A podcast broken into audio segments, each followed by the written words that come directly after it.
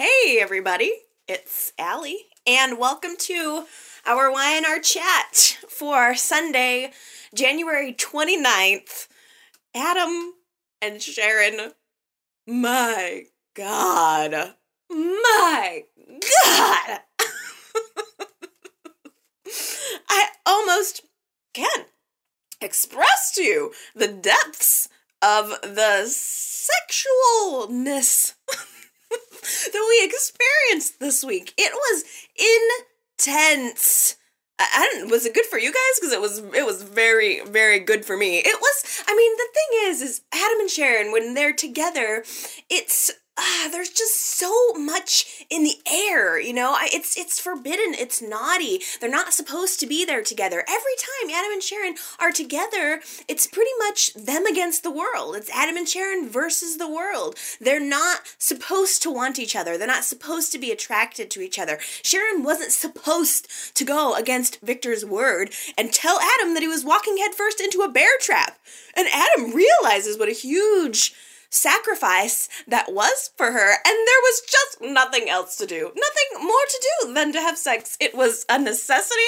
Uh, it was, he had to say thank you. I mean, you know, flowers, candy, that's just not good enough. I mean, she saved him from potentially years in prison. I mean, really, the only appropriate thank you was deep, deep, dirty sex in Victor's office and it was dirty too. It was it was uh it was I I mean it, there was so much energy. It was like just so passionate. I mean it, it, Sharon is like after she's revealed this truth to Adam it slowly starts to sink into her what true danger she is in herself. She has now sacrificed a part of herself and her safety and her child's safety in order to keep Adam out of jail. And it sort of, sort of starts to realize it with, you know, she starts to realize it and starts to wonder, like, okay, what am I going to do now? I, I get the feeling that her telling Adam was, to some extent, somewhat impulsive. I mean, I think she tried to think it through for as much time as she had, but she really had to make this snap decision between Victor and, and Adam. And she decided to go with Adam and tell him um, the whole truth, everything that she knew, all of the information that she was privy to as a result of being the Mrs. the new Mrs. Victor Newman. So uh, she realizes that this is putting her in a situation, and she's starting to tr- sort of talk it through with Adam about what she's gonna do, how she's gonna get her way out of this, how she's gonna explain her way out of this, and she was, I think, just about to turn away. and walk out the door when Adam just like walks he like lunges toward her. He actually grabs a chair knocks it over like knocks over this chair to get to her. He kind of like pushes her down like onto victor's desk. She like f- falls back on to victor's chest. He desk he like takes his arm sweeps everything off the desk and then kind of picks her up and hoists her onto the desk wherein they start to uh, frantically as if if they were the last two people on the freaking Titanic, uh, they start to make out and just start to go at it. And the sequence the lovemaking sequence I thought was very interesting. They YNR sort of did this like sometimes it was fast forwarded. You know, like when they were kissing, they looked like they were going at it really, really fast. And then in other parts of the sequence, they slowed it down and it was slow motion. And I thought that was so representative of everything that their relationship is. In so many ways, it, ha- it has, you know, been fast forwarded and it's like fast love. And in, in so many other ways, it's like slow and passionate. So it was, it, I thought, captured both the heat and the passion that they have for each other, but also at the same time, the deep romantic love connection that there is there together. And I enjoyed both of those immensely. I I have to tell you, I watched the scene, the whole sequence, with my mouth wide open. I mean, literally, I'm I'm looking at uh, the screen like, oh my god, I'm oh my god. I just it was so oh god, it was so good. it was so good. I I just to be completely full disclosure here, I watched I totally watched it three times. I watched the uh, entire lovemaking sequence a total of three times, but it was for research. You know, I, I, I had to watch it in order to be able to fully bring to you an analysis of the scene. You know, uh, it you know it wasn't just about my my own pure pleasure. No, no, I did it for you. I watched Adam and Sharon's lovemaking scene three times for you. just so you know, um, and it was it was so just absolutely incredible. Like they got nasty all over Victor's office. I mean, the entire time, like Sharon's got her arms thrown around Adam, and you can just see her big, huge, freaking engagement ring rock shining, glittering in the lights as she's got her arms thrown around another man, or the you know the ultimate other man. It was so, uh, uh it was just crazy. I mean, like they they absolutely did it all around Victor's office. I mean, they did it on Victor's desk, they did it up against the window, they did it on the couch. Like, they completely ruined Victor's office for anyone else. Like, Victor's office will never, ever be the same. I don't think I'm ever going to look at Victor's office the same way again. Forget it. I thought, I mean, I, I thought the against the window scene was really, really hot. Or Sharon was like pressed up against the window and Adam comes up from behind her. Ugh they really made the most of that one situation. I hope the door was locked because anybody could have walked in. I hope Connie wasn't sitting out in the reception area. Actually, Connie's probably been long gone, but oh lord, I can just imagine the moans of passion echoing through the halls of Newman Enterprises. Oh. it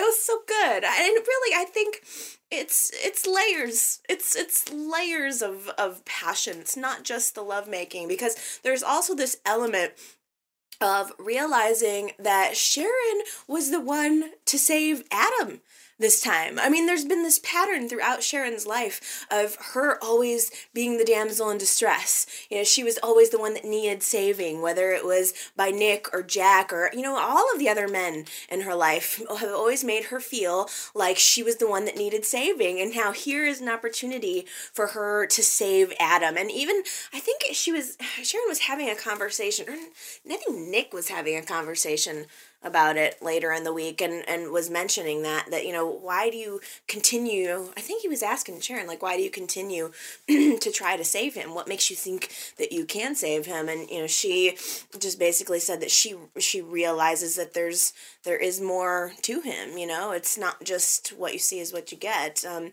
she realizes that there's there's something more. And I, I love the role reversal. You know i just think it's um it, it just gives it something different that none of sharon's relationships have really ever had and adam is a relatively new character on the show and it's it's it's just uh, it's unique that she seems to be the only person that's able to draw that sensitivity uh, out of him it, it is all, oh utterly utterly enjoyable to watch. I really enjoyed it. But um, it didn't take long before the consequence started sinking in. I knew it was going to be like tops five minutes of pure pleasure and then moving on to the consequence. And it really really it, it happened pretty rapidly.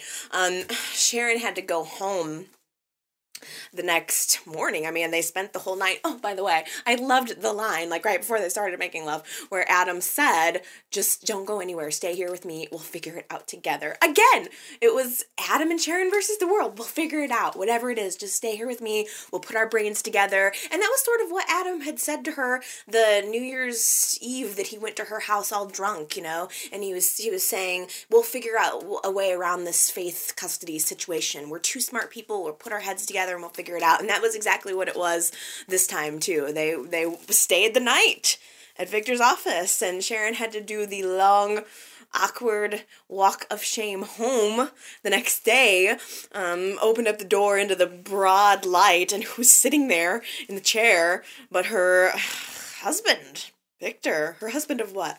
Two days? Three days?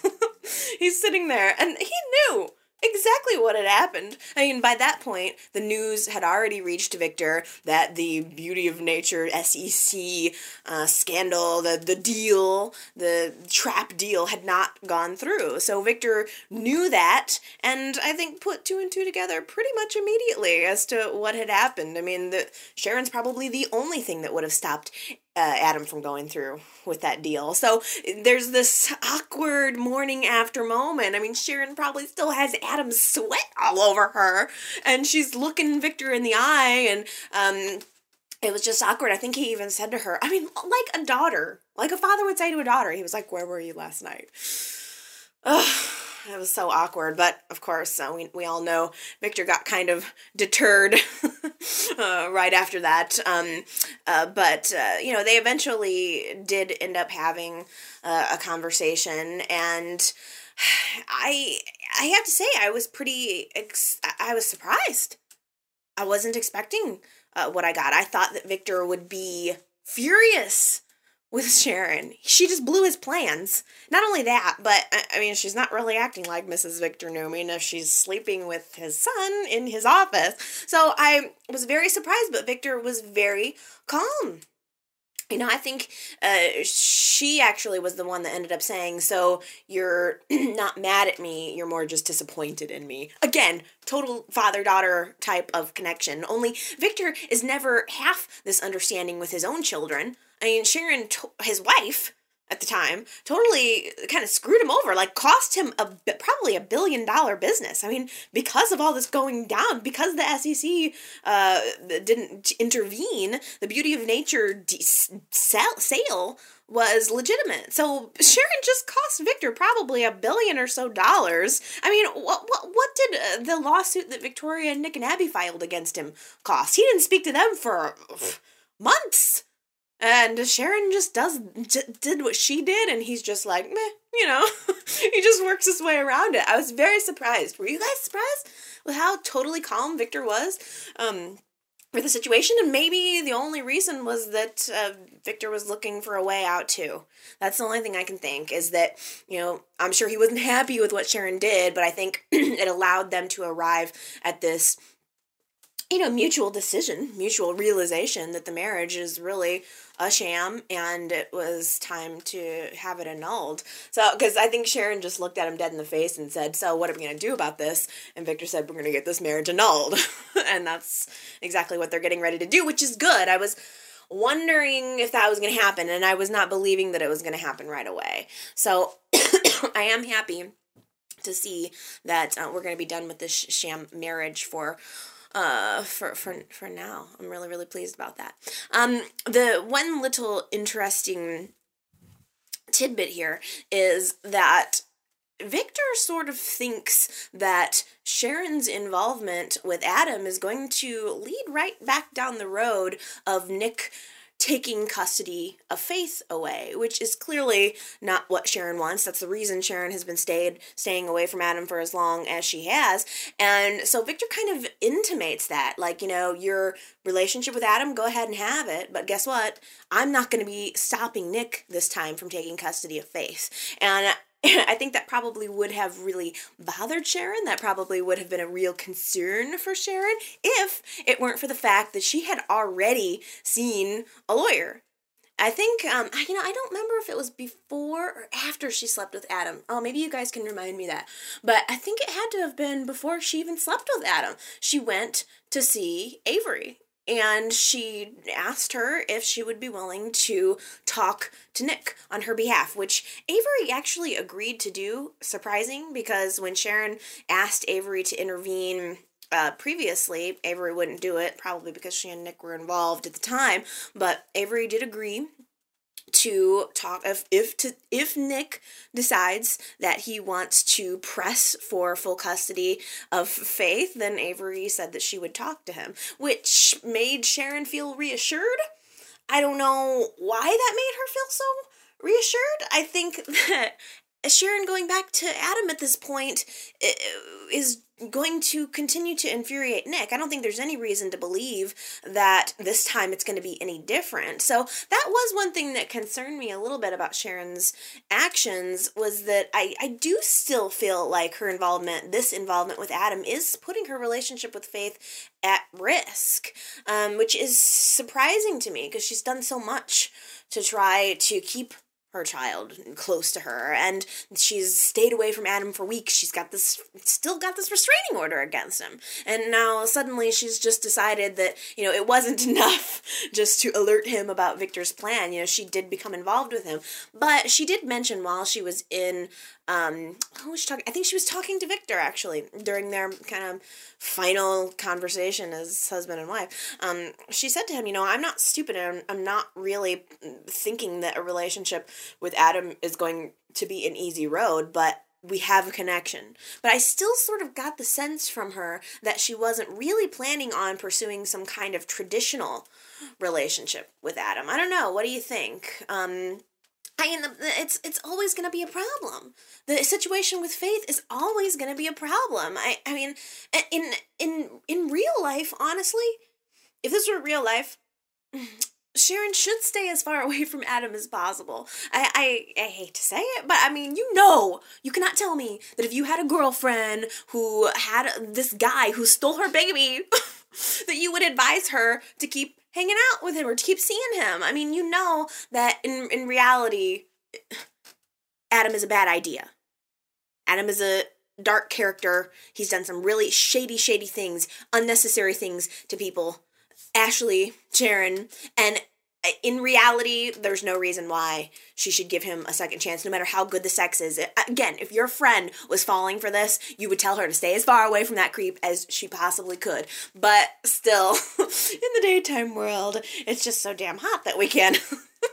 we can't help but feel compelled. I but again, the problem with Faith, the problem that he's the fact that he stole her baby, that he stole Sharon's baby, is always going to be an issue for them and I really hate it. I hate it. I wish that that had never happened. I mean, I hated the storyline at the time. But now that there's this intense connection between Adam and Sharon, I just wish that that never would have happened. And I wonder if the writers kind of regret writing that because it I mean it really no matter how good Adam ever becomes, no matter what he does, he will always be the guy that stole Sharon's baby, let her think that her baby was dead, along with Nick, and gave it to someone else. There's just no erasing that. It's just never going to go away. Adam will always be a baby stealer. Um, no matter how hot he is or how misunderstood he is, that's always going to be the case. The the only thing I can think that's going to allow Adam and Sharon to actually pursue a relationship would be if Sharon was pregnant. I mean, they've had sex twice now recently. She's getting the annulment from Victor. And I just, I would not, a couple of people have mentioned this. I would just not at all be surprised if Sharon wound up pregnant. I don't know how many more baby making years Sharon's got, but this might be the last one. I just, have a feeling because think about it. All of a sudden, Sharon becomes pregnant with Adam's baby, and they have to be together. All of a sudden, the argument about you know, like for instance, Nick's argument about I can't have him anywhere near my daughter, or you shouldn't, you know, be anywhere near him, becomes a little bit softer, becomes a little less loud when he's the father of her baby. If Adam becomes the father of her child, then that's plenty of darn reason for them to be having contact together. Undeniable reasons for them to have contact uh, together. And part of me wonders is if both of them kind of want that to happen. It's a solution. So now that Victor's out of jail and out of this absurd marriage to Sharon, thank goodness. He wants to be with Nikki. He's been wanting to be with Nikki this entire time. He's been longing to be with Nikki this entire time. And oh man, the the I long for Nikki and Victor to be together in a healthy way. In a permanent way, in a way where they will no longer be ripped apart. But I mean, you know, Victor never gives her full disclosure you know? I mean he gave her the whole be patient thing and then invites her over to the ranch and starts kissing on her and making love to her and everything. And and you know he's surprised somehow that nikki isn't totally responsive right away. I mean in victor's head He's always in control, and as soon as he decides that it's okay for them to be together, then they're together. You know, the only real obstacle in their relationship is ever Victor. Victor knows at any point he wants Nikki, he can have her back. And it just, I don't know, just something, even as much as I loved uh, Nikki and Victor, just something about it really that really really bugs me that he just it's like i know he loves her but damn sometimes he just don't respect her and it, it bothers me you know victor you can't just toy with our emotions you can't just like push her away uh, for weeks and weeks and weeks and treat her like crap and then all of a sudden expect for her to come running back into your arms you know we don't work like that women don't really work like that and you know i, I think that i worry about nikki getting hurt as a result of this relationship. And I mean, she's constantly getting hurt.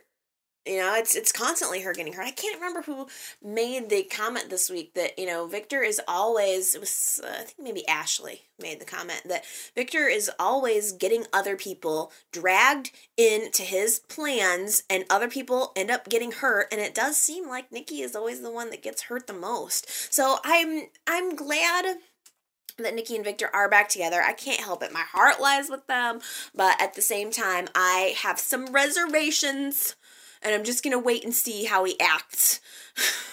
Gonna wait and see how this pans out. I don't know. I'm gonna be annoyed. They're gonna. I mean, I don't even know if they can ever be happy together without having problems. But we're gonna see. I'm. I'm. I'm with it. I just wonder how long it'll. It'll be before he's proposing to Nikki. I mean, what you think next week he'll probably be proposing to Nikki? I just hope that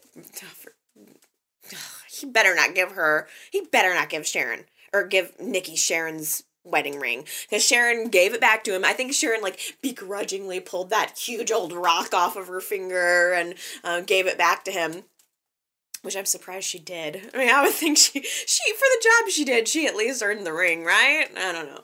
Maybe uh, Victor can trade it in and get some of his money back. But if he decides to propose to Nikki, there better be a new ring. That's the most important thing. If he tries to recycle it, I'm gonna be annoyed. Um, but you know, it's so it feels like we always end up at the same place, back at the same place with Victor. Um, he's now back at Newman. It didn't take him like, he, I think he took one night at home to kind of rest and relax. And the next morning, he was back behind his desk in his office at Newman Enterprises, wondering what this crusty stuff is all over his desk and his couch and his window. And like, what's all, what is all that? it's like someone had a sex fest in my office here. oh, oh man. But that spells bad news for Adam. Of course, you know, Adam didn't end up walking into uh, Victor's uh, trap. And so Victor's going to make him pay in other ways. So as soon as Adam comes into work the next day, he sees Victor sitting at what was his desk, and Victor has written out a letter of resignation for Adam. Just short and sweet, wants him to sign it. Like, okay, Adam, I'm out of jail. I'm back. We all know what just happened here. Time for you to get out. And Adam has been anticipating this for weeks. That's why he was at Tucker's door begging for a job. He knew that the second, as soon as he heard rumblings that Victor was going to be getting out of jail, Adam started scrambling uh, to, to make plans for this. And so, as soon as Victor busted out that letter of resignation, Adam just looks at it like, no, I'm not going to resign. You know, I get the feeling that probably if Victor were to fire him, um, you know, who knows, he'd probably have to pay him a large chunk of money or who knows how the contract was drawn out. But Adam's just like, no, I'm not going to let you fire me. And so, or I'm not just gonna let, I'm not just gonna walk away. So um, rather than firing him, Victor decides, all right, I'm gonna keep you on at the company, but uh, it says in the contract that I get to make sure that you work from any location of my choosing. So follow me and. Adam follows Victor to where his new office will be. and I'll give you a clue. the sign on the door says men. I laughed so hard this week when Victor led Adam right into the men's room. There's a desk sitting right in the middle of it with Adam Newman on a nameplate and all of his stuff at this just a desk basically right in the middle of the men's room. There's like Adam's desk, a nice chair, wall of urinals. oh, so disgusting. And but hilarious, like as soon as you know, Adam tried to take it in stride. I mean, Victor here is oh just getting one on him. It was ugh, it was magnificent. But Adam's trying to take it in stride, so he's like, all right. all right, I'll, I'll stay. I'll have my bathroom desk. That's fine. Um, uh, you're not gonna can me. Adam tries to take it, and Victor's like, "Have fun." He leaves, and this other associate, this other like executive, comes walking into the bathroom, thinking he's gonna take his newspaper probably and sit in there on the toilet for a while. And Adam's just like, "Hmm." Yeah, in there with his desk. I mean, it's so humiliating. Adam was the CEO of this company, and Victor just had this set up. I mean, Victor knew Adam wasn't just gonna go away, so he sets up this humiliating scenario from him for him, and I just uh it was so so good. Um, Adam did a really good job of keeping his poker face on, but you know, nobody wants to go from being CEO of the company to sitting in the bath, the men's room. So, um, Adam heads right over to Tucker's office and he says basically I knew I knew that you were I know you're involved in this whole thing setting me up um, but you know we have stuff in common still so why don't you just give me a job you know he Adam doesn't want to sit in the men's room at Newman, so why don't you just give give me a job, Tucker? And Tucker's response at first is very antagonistic, but then Tucker offers Adam a job. Only the job is that he has to be a spy over at Newman. So basically, Adam is supposed to continue working at Newman, getting company secrets, figuring stuff out, and then he'll just report it back to Tucker. And Adam seemed to be like, okay, I'll th- he was saying, okay, I'll think about it. But I'm thinking that is ridiculous. If Tucker just set you up for uh, you know, whatever scandal, you know, the scandal with Beauty of Nature, what makes you think that he's not setting you up now? You can't just g- go work for two companies and sell secrets back and forth. You can't just do that. It's called corporate espionage. You, you yeah, like it's just it's it's that if anything's illegal, that's illegal. Adam, you can't just walk right out of one trap and into the another. Really, truly, from the bottom of my heart, thank you, YNR. Thank you for finally clearing up all of the dust of the cloud of dusty suspicion and question marks that were surrounding Diane's freaking murder. The storyline that went on from July to January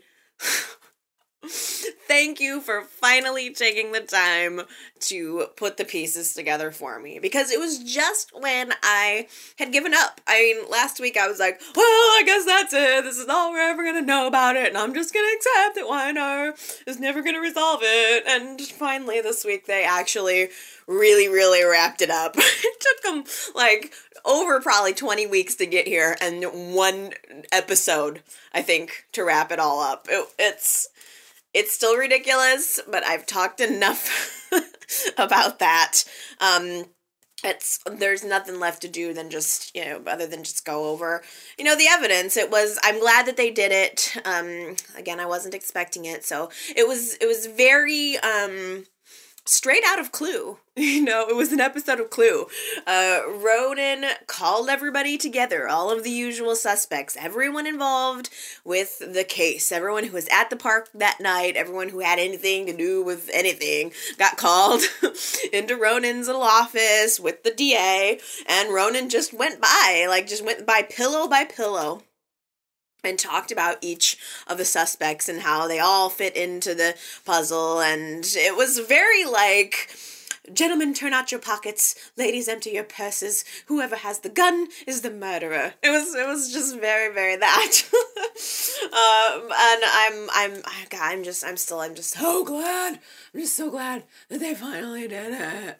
I mean, Ronan was pretty much asking you know questions. He still he doesn't believe that anyone in the room actually you know had uh, you know anything major to do with or premeditated with killing Diane. The video footage pretty much shows who killed Diane, Nikki. Uh, but what they were really trying to clear up was why if you you know why did you impede the investigation you know if, if none of you guys you other guys killed her then why did you do such a such a good job of trying to throw me off the case and you know person by person he went through and they all had motive you know i mean they all had reasons that they wanted to throw things off um, but i guess the part that you know some of the things just really surprised me that like they went back to even talking about the um the security footage that was at the you know the, the park uh, I don't know, whatever the Forest Park Reserve or whatever footage uh, that night that had taken pictures of Ashley and the person that had sent those photos to Ashley, blackmailing her, and the person that was calling Nick on the phone. Like all of the like those were little details that I have forgotten about. I mean, it's been since the summer I was wearing freaking tank tops when all that was going on. Now there's like two inches of snow outside. Like I didn't remember any of that crap. And now Ronan's bringing it back up. Just, I mean, I really, I, I really did feel like, you know, my I was like, okay, we got to get on this. You know, I mean, last week I said, I just want to know exactly what happened in chronological order. And that is kind of pretty much what they decided to give us. Um, but just all of those little details were things that I had forgotten about. Um, and I'm glad that they wrapped him up. It, the pretty much the answer to all of it, all of those little miscellaneous details were either Deacon did it or Patty did it. and some for various reasons, which again very annoying but i like at this point i just want it to be done so i was glad. Um uh like you know a lot of the the uh, little details were Deacon. I think I think it's kind of looking like the uh, pictures that went to a- that went to Ashley and the phone calls that went to Nick. I, I think it's being implied that those would have had to have been Patty, but pretty much you know like Deacon was the one that went around tampering with the evidence. He went and like gathered all of the evidence that was around the area and he hid it.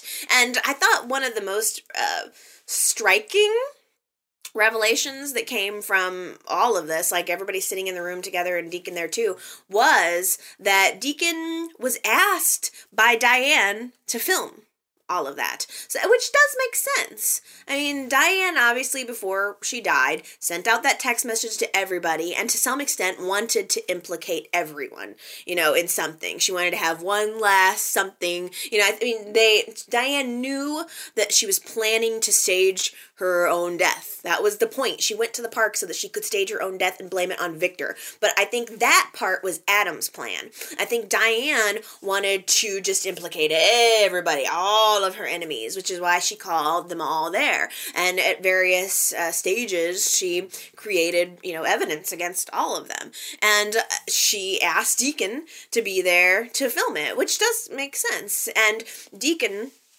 um, while he was, you know, filming everything that was going on with Nikki, saw what was happening, that Diane was attacking uh, Nikki, and Deacon put down the camera, ran over into frame, and tried to help the situation didn't want Diane to die, didn't want this to result in some sort of, you know, in you know, injury for either Nikki or Diane, but it was too late by the time he got there. Um, Nikki had already killed Diane. And the really gruesome thing that is I hope I forget it because it kind of is gonna stick with me. This is the worst part. Like, okay, it does suck that Nikki killed Diane, but Deacon goes over there, sees that Nikki killed Diane, and because he wants to protect Nikki, Deacon takes the rock and bashes Diane over the head with it a couple more times just to try to make it look like someone stronger than Nikki had to have done it. You know, the, it just the, the blunt, the sheer, you know, tra- trauma, the blunt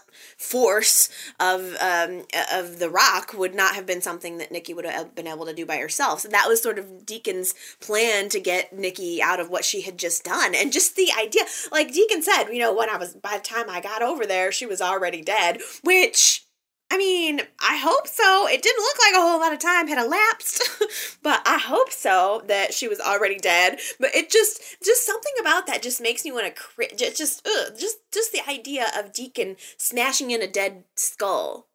I mean, just he had slept with her too. I mean, he'd already, that must be how much he loves Nikki. He had slept with Diane. So obviously, this is someone, you know, I, he had some kind of connection with. And she's dead, and he decides to smash her over the head a couple more times. Just th- that alone was wow to me. And it was Deacon that decided to push her body into the creek and after he did that that's when he ran around and grabbed all of the evidence including the camera that was um, videotaping ashley at the park that night and he hid it. He hid it in that alleyway that's I think behind Glowworm. And what do you know? It's the same alleyway that Patty's been hanging around with in quite a bit. And you know that's when you know, Deacon said, you know, I hid all this evidence, but then it got stolen. Someone else had it, and that's when Ronan and um, and the DA and Paul, you know, to an extent, have started to realize that there is um, uh, the, an, another person involved. It's there's some other mystery person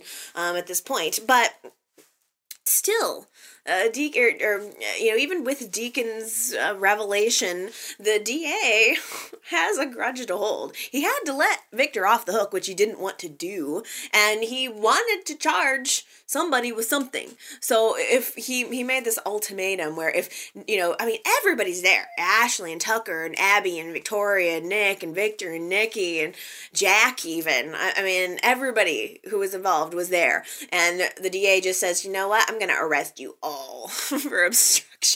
They all get arrested. Like that had to have been one of like the only times that's happened. I mean, it was like a mass arrest of everyone in Genoa City, like all practically all the characters on the show. And he puts them into these separate holding cells by gender. He puts the women into one holding cell, the men into another holding cell, and they have one of those uh, one-way mirrors. Is that right? Two-way mirrors? I don't know what they are, but basically so that the people on the inside only saw a mirror, but Ronan and the DA were looking in and observing them and kind of hoping that they would talk things out and um, reveal some more information. Oh, yeah, and Adam was there too. Adam was freaking hilarious the entire time, just throughout the whole reveal when Ronan was talking about the pillows and, you know, just everybody, of course, is accusing Adam. Adam's the most obvious suspect. You know, he was close with Diane. He was already plotting with her, and he's the most devious person in Genoa City. So everybody's trying to point the finger at him, and Adam's just like, "Oh yes, that's clearly, clearly I'm the one." You know, just his little quips are funny. Just Adam is funny to me. I like him. He's got to be. Uh, he's just gone from zero to hero for me. He's was my most hated character on the show a couple years ago, and now he's my absolute favorite. He was so funny. And then over on the women's side, I thought that Abby was really funny while she was being held. You know, she's like, uh, I don't like, you know, I I I, I need to, to pretend like I'm doing yoga to calm myself down, and and like this is bad for my hair being in the cell. And she's just such a spoiled brat, and it was so funny. And it was good to see her back this week. This is her first week back on the so- show since Marcy Rylan gave birth, and it was nice to see her. She was like extra enthusiastic and very very funny, and um you know, I, I honestly I don't know which side was more bitchy. There was a lot of bitchiness going on and the, the women all together. You know, like uh, some kind of ganging up on Phyllis for a while, ganging up on Nikki for a while. Just you know, all of the girls going at each other, or you know. But then again, on the men's side, there was a lot of bitchiness going on over there too. It was like Adam and Tucker and Victor and Nick, and you know, they're you know, of course, uh, Victor said something to Adam like, "You don't care about anyone," and Adam says, "I care about your wife," and Nick just freaks out and like tries to lunge at Adam. I mean, there was just so much um, drama on the inside of both of those cells, and ultimately, everyone got arraigned and everyone got set free. And the interesting little piece i mean we're slowly it's starting to you know lead toward our capturing of patty our understanding of how patty fit in to the scenario um, of diane's death. And pretty much it was probably just that she wanted to have revenge on people. I mean whatever. Patty didn't kill diane. She just wanted to i guess torture know, torture some of her former enemies in Genoa City, but we're slowly leading toward that. The piece of the puzzle that I still think is very interesting, and I really don't know how to put my finger on, is we saw um, Abby sitting in the cell. And she was flashing back to her night after uh, Diane's murder. And she comes back to her house or hotel room or wherever she was, I think her bedroom, and she is dusty and dirty and muddy. And she's starting, you know, through her haze of drunkenness from that night, she wakes up and she realizes that she's got mud and dirt on her pants and doesn't know where how it got there. Now at the time, it that wasn't any different than anybody else. I mean, Ashley came home the next day with a leaf in her hair. Tucker had poison ivy or poison sumac or whatever it was. So at the time that just didn't seem un you know it didn't seem more unusual than anybody else. I thought it was just implicating that you know Ashley was there at the park and she struggled with Diane, but there's something more to it because number one, we saw the flashback, and then we saw Abby kind of telling everybody, all the girls in the cell, like, hey, I remember that I was muddy. And all the girls write it off. All the girls are like, oh, it was muddy there that night. Just, you know, it's probably no big deal. But after Abby got arraigned, she's out in the getting ready to leave the police station. And as she's coming out, Deacon's kind of coming in and they sort of cross paths and Deacon says something to her basically like he's been saying to everybody the whole time since he's gotten into this storyline. He says something like well aren't you glad that your secret is safe so far? You know good thing your your uh, secret hasn't come out yet or something like that just implying you know like I know more than I'm letting on about whatever it was that you did. So I don't I, I mean I've been racking my brain about this. I've been trying I mean I was thinking about it all last night. What is Abby's secret. You know, I mean, I, I feel like the one piece that they didn't really tie up what you know in Deacon's explanation of everything was the key. You know, I mean, Di- Diane supposedly had that key to a lockbox where Abby's tape videotaped confession to hitting Tucker with her car was supposed to be, and they didn't really talk about why that was in her throat. I mean, at the, at the time, I thought, well, I guess that just the implication is that Deacon did it. I guess Deacon just found it and did it, and I don't know. But I I'm just kind of wondering if that's does is that playing in? Is that part of it now? I mean, does how what what is there that's more to Abby's story? And does the key have anything to do with it? I don't have any theories. uh, I'm really curious to know what your theories are. So why don't you guys leave me a message and let me know what you make of that? Well, it was really no big surprise this week that Genevieve um, and her holding company, FMN, were the ones that ended up uh, acquiring Beauty of Nature through Adam's sale. And that part was just obvious, I think, for the last couple of months. The part that to me was not obvious was the fact that Genevieve was on the board the entire time when she was at Newman. I mean, some a couple of you have called it, and you mentioned it to me. Um, when the board seats came up for grabs at Newman. There was one shady company that we didn't really know, uh, you know, we heard had acquired a board seat at Newman, but we didn't really know how that played in, and I just assumed that the writers forgot about it. But it turns out that one of those guys that was sitting on the board the entire time was in Genevieve's pocket. He was a, a he was a front man for her. He he was just kind of like a, a her proxy. And so that entire time while they were making votes on things, that guy was voting on Genevieve's behalf. So she's been on the in at Newman the entire time that she's been working at Jabot. So say what you want about this woman. She's very cunning. She's very uh, rich. And she is very well able to see opportunities that are coming down the pike. So I was very, very impressed to learn that about her. Um, I, I just, I feel bad for her because she is having... A really hard time telling Jack the truth. Uh, she just outbid him. I mean, Beauty of Nature was uh, Jack's dream. He wanted to buy up that company so that he could combine it with Jabot and finally make Daddy proud. And unfortunately, his new wife to be just got in the way of his plans. And Genevieve feels very, very guilty about this. I, I think part of her maybe almost didn't even want to win the bid, but she kind of felt like she had to.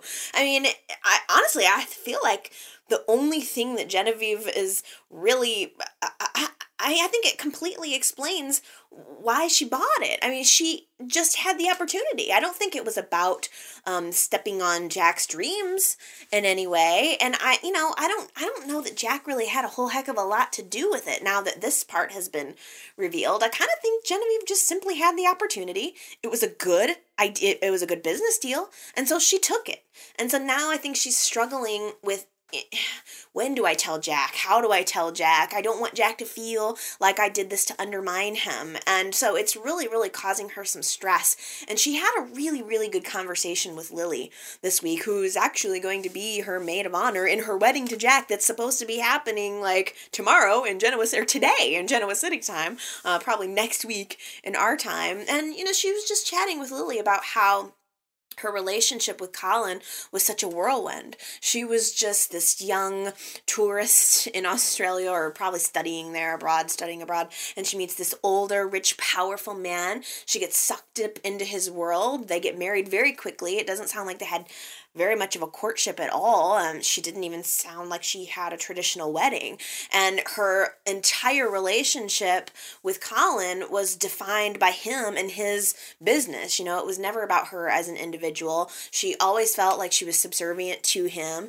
And now she's in a relationship with Jack where she actually feels like an equal. And she, I think, is so thrilled by this prospect. You know, that, you know, that it's totally new to her to be in a relationship relationship where she's seen as an equal. And now she's making these really bold business decisions. And I think she's struggling back and forth between wanting to be that bold businesswoman and kind of, you know, her past of being a, you know, more of a passive um, wife, you know, just kind of being there to support her husband. It's like, you know, I think she's clearly at a crossroads of, you know, letting go of the old Genevieve, the old ways of life, and coming into understanding who she is as this new Genevieve. And I feel bad for her. I, I kind of wish that she would just tell Jack. I wish she would just get it off her chest. You know, there's got to be a way to spin this to where he can understand it. Um, it's, you know, he's still, you know, I mean, there's, there's, potential still with her owning it for him to have deals with beauty of nature. So it's a good thing. I mean there's got to be it's i would focus less on the fact that you know she hasn't told him yet and i would focus on hey guess what? I got it for you. I mean because who knows? If genevieve hadn't placed a bid somebody else could have outbid jack. So it's not as if she immediately intentionally undercut him or overcut him in a way. So i i, I think that she should spin it into a positive and i think that would you know, possibly help her relationship uh, with Jack. I mean, of course, Victor is really, really not happy about the fact the Beauty of Nature is now uh, gone.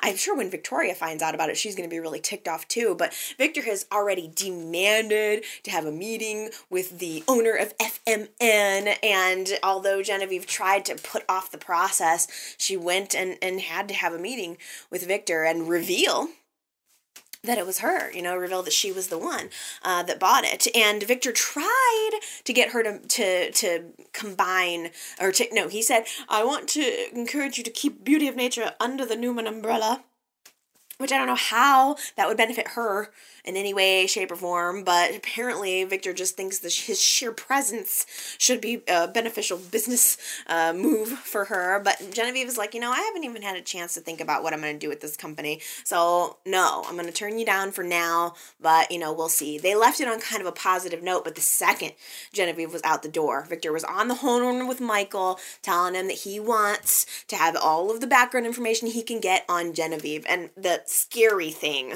is if Victor's able to get that information and give it to Jack before Genevieve has a chance to tell Jack cuz the wedding is coming and it is such a Victor move to approach Jack on his wedding day and just spill this huge tea about Jack's bride to be and potentially ruin the wedding day. Um, well, I guess that is if Patty doesn't ruin it first. So Myrna has been avoiding the cops for as long as she possibly can, and her time has run out. There's no more excuses that she can make. Uh, both Ronan and Paul have been hired by Genevieve to get to the bottom of all of these strange little things that have been happening in her house, and they've been trying to get a hold of Myrna for weeks to get her comment on it, and every time they do, Myrna dodges it. Well, Finally, Genevieve tries to send Paul over to the house to come face to face with Myrna and question her, and that's when Patty realizes she has to leave. She has to get out of there. She packs one little bag and her kitty cross stitch and she gets the heck out of there and heads back to the potting shed on the Newman Ranch where she's going to finalize her plans of revenge on Genevieve and uh, her ways to stop Jack's wedding. Um, but before that, Paul ends up getting to Genevieve's house, realizes that Myrna isn't there, and Genevieve's like, "Yeah, I don't know where she could have been. It looks like she's taken all of her stuff and and left." So Paul goes up into Genevieve or into Myrna's bedroom, and Genevieve gives him permission to take a look at her laptop. So Paul grabs a laptop, starts snooping around on it, and realizes that there's evidence on it from Diane's murder case, and starts to put two and two together that conveniently Myrna is the missing person who has the missing information in the Diane Jenkins murder case.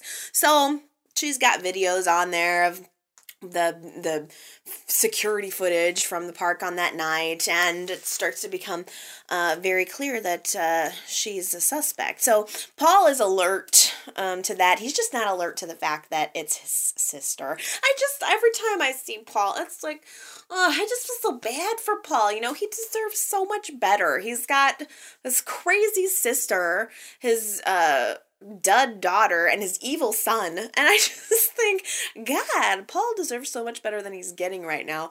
Um, and by the way, just totally on a side note, is Ricky the new Adam or what? Because Paul finds that laptop, wants to get information off of it, um, and Ricky sees it, asks Paul what's up. Paul's not going to tell him. Why would Paul tell him information about this case? And Ricky goes and like downloads the information off of Patty's computer without Paul looking. It was, and it just very, very sneaky. Ricky has a very sneaky side to him. In fact, I think that's the main, that's the dominant side. Ricky's a creep. Um, so we'll see how that plays in. I don't know if maybe Paul is, you know, working on finding out uh, Myrna's connection to Diane's murder case, and maybe Ricky will go through, find some other evidence that will uh, connect the dots and show that it uh, is actually Patty. I don't know if that's where it's going, but we'll see. I mean, we also know, I think we can pretty much see coming that the the other brother, the priest brother, Paul's priest brother, it's Corbin Bernsen. I can't think of the character's name, but he's gonna, I'm sure, be coming in to marry Genevieve and Jack, and so he's um, gonna be back on the scene too. So he may play a role in recognizing Patty at the wedding. Who knows? Um, but I, I just, ugh, Patty is totally over the edge. Um, here we are back again to the pa- crazy Patty storyline. I, I like, I, I just, ugh, I just kind of wish that we could like bring Patty's crazy crazy level down a few notches and keep her around because she is entertaining. I she's just such I feel so bad for Patty. She's such a tortured soul. You know, she's she's got a real sweet side to her, but she's got this intense anger uh too. And I just wish I wish we could balance her out with some meds or something and keep her around. Like I would love to have a cross between Emily and Patty, you know, somewhere in the middle, not quite to crazy town, but not quite quite to boring Shrinksville either. Just somewhere right in the middle. That would be really nice. But, but it's it's odd that Patty has such an easy time putting on the Emily persona you know, she actually decides this week that sh- there's only one more thing that she's possibly going to be able to do to stop Jack's wedding, and that is to become Emily. And it's almost frightening how how normal she's able to make herself sound. In any other situation, any other scene, Patty is off her freaking rocker, and whenever she puts on the Emily persona, she's just totally cal- cool and calm, almost socio in how cool and calm she is. And it's just I don't know, it's weird, but Patty puts on their persona of Emily this week and she decides to go to Jack and plead her love, plead her case to him and tell him, you know, you can't marry Genevieve because I'm still in love with you. We never really finished our relationship and just anything. I mean, this is Patty's last ditch effort. And, you know, here's Jack's like shocked. You know, I mean, he's heard nothing from Emily for forever. And all of a sudden, a couple of hours before his wedding, she's here telling him, don't marry Genevieve, uh, which is not even at all really like uh, Emily. Emily's is very cold, and she seems to have had no, you know, no further contact uh, with Jack, save for maybe once. So it's just crazy to me that Jack has not been able to see this coming, especially considering that he knows that Patty is on the loose.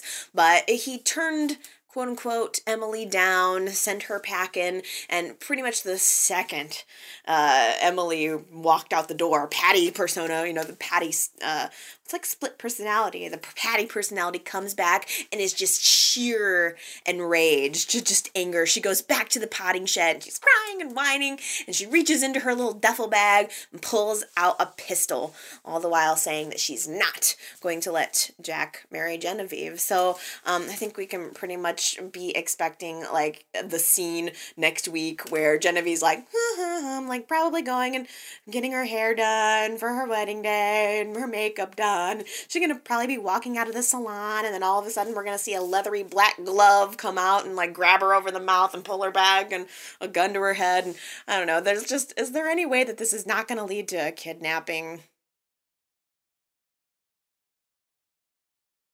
Well, just one final little storyline I have to comment on is what's going on with Jeff. I'm I'm ready to dive into this. I want to know what what the heck's going on. I mean, when he was discovered by Kevin and Angelina at the cabin, he knew what was going on. He recognized Kevin's face. Kevin mentioned that Gloria thought that he left her, and Jeff was like, "I would never." Now, all of a sudden, we're seeing scenes of him hitching a ride with a trucker and kind of acting like he doesn't know even who he is. And then all of a sudden he gets into Genoa City, he's sitting at the coffee house having a sandwich, runs into Jill and is pretending like he doesn't know her, doesn't know who he is, doesn't know Gloria. Where did this amnesia coming from? Is it coming from? And is it for real? That's my question. I mean, Jill doesn't believe him at first, thinks, oh, he's just faking it to try to get away with the fact that he ditched town, took all of Gloria's money, left her high and dry. So Jill decides to take him over to the athletic club where she magically knew Gloria would be. And Jeff sees Gloria sitting there with Angelo and just acts like it's, you know, he's never seen her before. And luckily, Gloria didn't see him, or that would have broke her little heart. I mean, she's trying very hard to move on with Angelo, and Jeff is just totally oblivious, totally clueless. And I just, I'm so curious to know what you guys are thinking about this. Um, is Jeff being for real? Does Jeff actually have amnesia, or is he just doing this maybe as part of his plan to get Gloria back? Could he be pretending to have amnesia so that Angelo and or Gloria don't see him as a threat, so he can start to worm his way back into her life? I just, I mean, he's got a giant head wound, so he obviously is making it look like he's been hit on the head, which I don't know if it was Kevin that did that or if that was left over from whatever Angelo did. But I I just I don't know how you don't have amnesia one day and you have it the next day. so I don't know. Leave me a comment. Let me know what you guys are thinking about that. Because I, I mean, if if if his cover hasn't been blown already, it's gonna be blown as soon as Kevin and Angelina get off the island. They have successfully made themselves a raft, and they are going to raft their way to safety. And when they get back into town, they're gonna see Jeff and they're gonna know that he was perfectly fine a couple of days ago. So I don't know. That's a as a head scratcher. We'll have to see how that one pans out. But leave me your comments. Let me know what you think. Okay, my podcast friends. That's going to do it for me for this week. It's been a pretty good one. I mean, you know, any week that Adam and Sharon have sex is really quite good and satisfying for me. You know, the, the you know the weird thing is is the couple that really I was expecting to have sex this week didn't.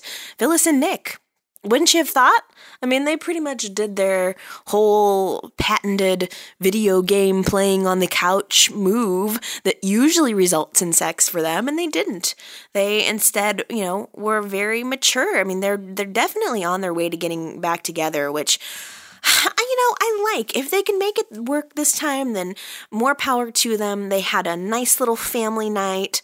Um, Phyllis brought Summer over to hang out with Nick and Faith, and they were going to watch a movie and have some popcorn. And, you know, it's nice. I'm glad that they're getting their little family back together. And after they put the kids to bed, you know, Phyllis said to Nick, This is what we always do.